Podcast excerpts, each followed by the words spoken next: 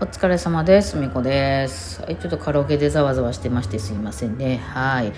今ちょうどね、ちょっと、えーゴールデンウィークの最後らへんにある、あの、アレンジ講座の、えー企画を練っておりまして、一応まあ全部できたんで、この感じでやろうかなという感じなんですけど、まあもうちょっと申し込み終わってるんですけど、まだ何人かは入れると思いますんで、もしね、今日のちょっと、こんなことやろうかなっていうの説明を今、してみようかなと思いますんで、えー興味ある方はねあの下に連絡先貼っておきますんであの、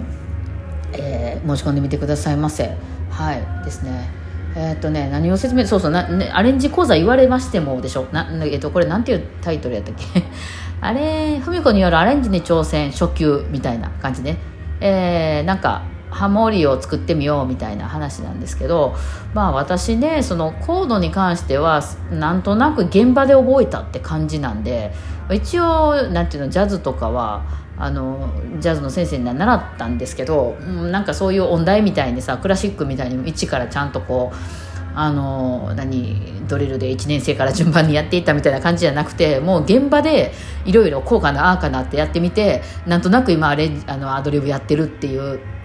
感じなので、えーまあそういう説明になりますね、うんなのでその学問的にどうこうっていうのはちょっと怪しくなっててしかもバイオリン特化ですね結構ね。だからまあバイオリン特化というかバイオリンの人はもちろんおすすめやしあとは管楽器とかその音が伸びる系の人あとそれからその和音じゃなくて一本の音楽をこうね歌とかさあのバイオリンとかサックスフルートとかその辺とかは結構、まあ、そのまま使えるんじゃないかなと思いますあとはまあピアノとかあのあれの人でもあのギターの人でもあの、えーちょっとその取っかかりとして行動っていうものを使っていくのどうしたらいいかっていうのはあの使えると思うんですけども、まあ、なぜ私がとにかくバイオリンサイドから行くので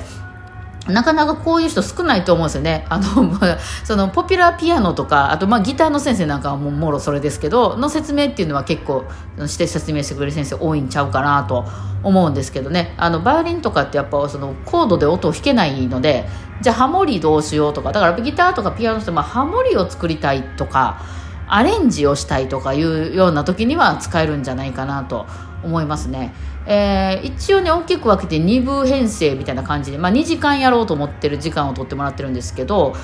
まあ、前半というか、まあ、初めに、えー、とまずサクッとコード説明っていうのをこれをまあ私がホワイトボードにいろいろ書きつつ説明していこうかなと思ってるやつでで、まあ、後半がアレンジ編と、まあ、後半の方が時間取ろうかどうかちょっとかやってみないとわからないですけどね、まあ前半はですねあ今回これね大阪の天満橋っていうところでやらせていただくんですけど、まあ、8月にはそれ似たようなやつを東京でもやらせていただこうかなと思ってますね。まあ、こういうちょっと人が何人か入れてテーブルを長テーブル並べるみたいな講義みたいなところでですね、えー前にホワイトボードを置きましてあのホワイトボードに書くんで有名な三角形などを書きましてですね ピラミッドなどを書きましてですね説明していこうかと思うわけなんですけどもね。えーまあ、ここにちょっとささらさらと書いてる内容で言うと「ポップスは何でできているのか」とか「ドレミを英語で読んでみよう」とか、えーコードってめちゃくちゃ種類あるねん」とか「ベースって大事やねん」とか、えーっと今回使うコードの説明、まあ、4つしか使わないですけどね、えーその今回ね「幽霊済みアップ」の初めのところをハモってみようっていうやつなんですけどまあもう初級編なんでねとにかくそういうことあまりまだやったことない人がやってみるっていう。ただそのレベル的にはその楽器がどれぐらい弾けるっていうのはいろんな人がいて大丈夫だと思います。本当にあの初心者の人がいてもいいしえ別に音大出てるけどコードとかはやったことないからっていう人でも全然いいと思いますね。はい、っていうようなのを説明、まあ、実際ちょっとね読み方とかを説明してみようと思います。まあ一回聞いといたらねだいぶいいんちゃうかなと思いますけどね。はい。なんとなくそういうの習わないですからね。うん。さあそれでですね、えっと、で後半がアレンジ編というのでアレンジはまず何をするかっていうと、まあ、いきなり「はいじゃあアレンジして」とか言っても書けないと思うので、まあ、まずはコードをねそのユーレズミアップの初めのコードのやつを楽譜に書いたりしてですね、えーで、えっと、3つぐらいアレンジしたいんですけど初めはまず音伸ばす人やるってやつですね。これ結構ね使えると思うんですよね。音伸ばす。後ろでね、え二分音符とか全音符とかで音伸ばせる人になればねパッとね見て。じゃあ急に誰かのライブとかにたまたま楽器持って行った時にあがバイオリン持ってる人いるから入って入ってみたいに言われるようなことがポップスの業界やとよくあるんですけどね。えー、ジャズの人とかやと。そうなった時にね、今まで楽譜のものしか弾けない人は楽譜があれば弾けるけど、楽譜がなかったら無理とかなってた人が、とりあえずこの音を伸ばすっていうことができれば、後ろで全音符とかでね、なんか弾いてる感はすごいしますんで、これはね、使えるんじゃないかな。もう早速、そのもう受けた、もうね、翌日からそういうの使っていけるんじゃないかなと思いますね。はい。で、その後は、いわゆる本当のハモリですね。えー、そのメロディーと同じリズムでハモリをやっていく。それ2パターンぐらいちょっとハモリといえどもいろいろあるのでやろうかなと思っております。まあ大体この辺で2時間ぐらいかかるんちゃうかなとか思ってるんですけどまあもう皆さんが結構優秀でサクサク進めば応用編もちょっとやろうかなと思ってますね。応用は、えー、今日ベースおらんねんっていうやつと今日ベースもコードもおらんねんっていう2パターン用意しておりますね。はい。まあちょっとね概念的にも理解していただけたらというので、まあ、実際に五線譜をいっぱい持ってきますんであのその伸ばしの全音符とかをそこに書いていただくみたいなことをしつつ、まあ、自分ご自分の楽器何でもいいです。別にあの鍵盤ハーモニカとかでもいいですしバイオリンとかの人はバイオリンでもいいしフルートとか管楽器でもいいし、えー、あのピアノとピアノも1台はありますけどね、はい、でもいいしまあもう聞くだけでいいっていう人は別に、うん、あの聞くだけでもいいかなと思いますね、はい、っていうような感じでやらさせていただこうかなと思っております。はい。これを今ね準備しておりましたが楽譜も一応ねまあ、用意したので、えー、まあ、コードもね言い出したらものすごく深い話になるしあとコードって結構一発だけやとねあんまり役に立たへんというか概念的にねこの辺がちょっとね音符のそのドレミをクラシックの人はドレミを読んでこの音何ですか？ミーですね。じゃあミの音を出しましょうって言ったらミーはもうミ以下でもミ以上でもなくてミでしょ？なんですけどコードってちょっとそういう概念じゃないんでその C って言われても C はドミソでしょ？って言われてもドミソって弾くわけじゃなかったらバイオリンなんてドミソって一気に鳴らせないですしないししかもそのどこで出てきた C なのか何の後に来た C なのかどこのキーの中で存在してる C なのかみたいなところは結構場所によって変わってきますそういうこと言い出したら永遠と終わらないんですけどまあでもねこういうのやってで、まあ、もうちょっとなんだっていうかそういうの慣れてきた人が増えたらいわゆるアドリブ大会じゃないですけどみんなであのアドリブじゃなくても全員で弾いていいんでなんかハモリ大会とかねこうやってみたら今でもこの間もあの文子と非公開やってた時に結構ハモってる人とかいらっしゃったんで、まあ、そんなんは全然自由ですしいやもうそんな余裕ないから楽譜弾くだけで精一杯っていう人はそれでもいいしもう逆にもっと反対って その楽譜が弾けないからハモりに行く。それこそその音を伸ばす人だったら全音符伸ばしときゃいいわけなんでそこで例えばものすごく難しい高い音とか16分音符とか来た時に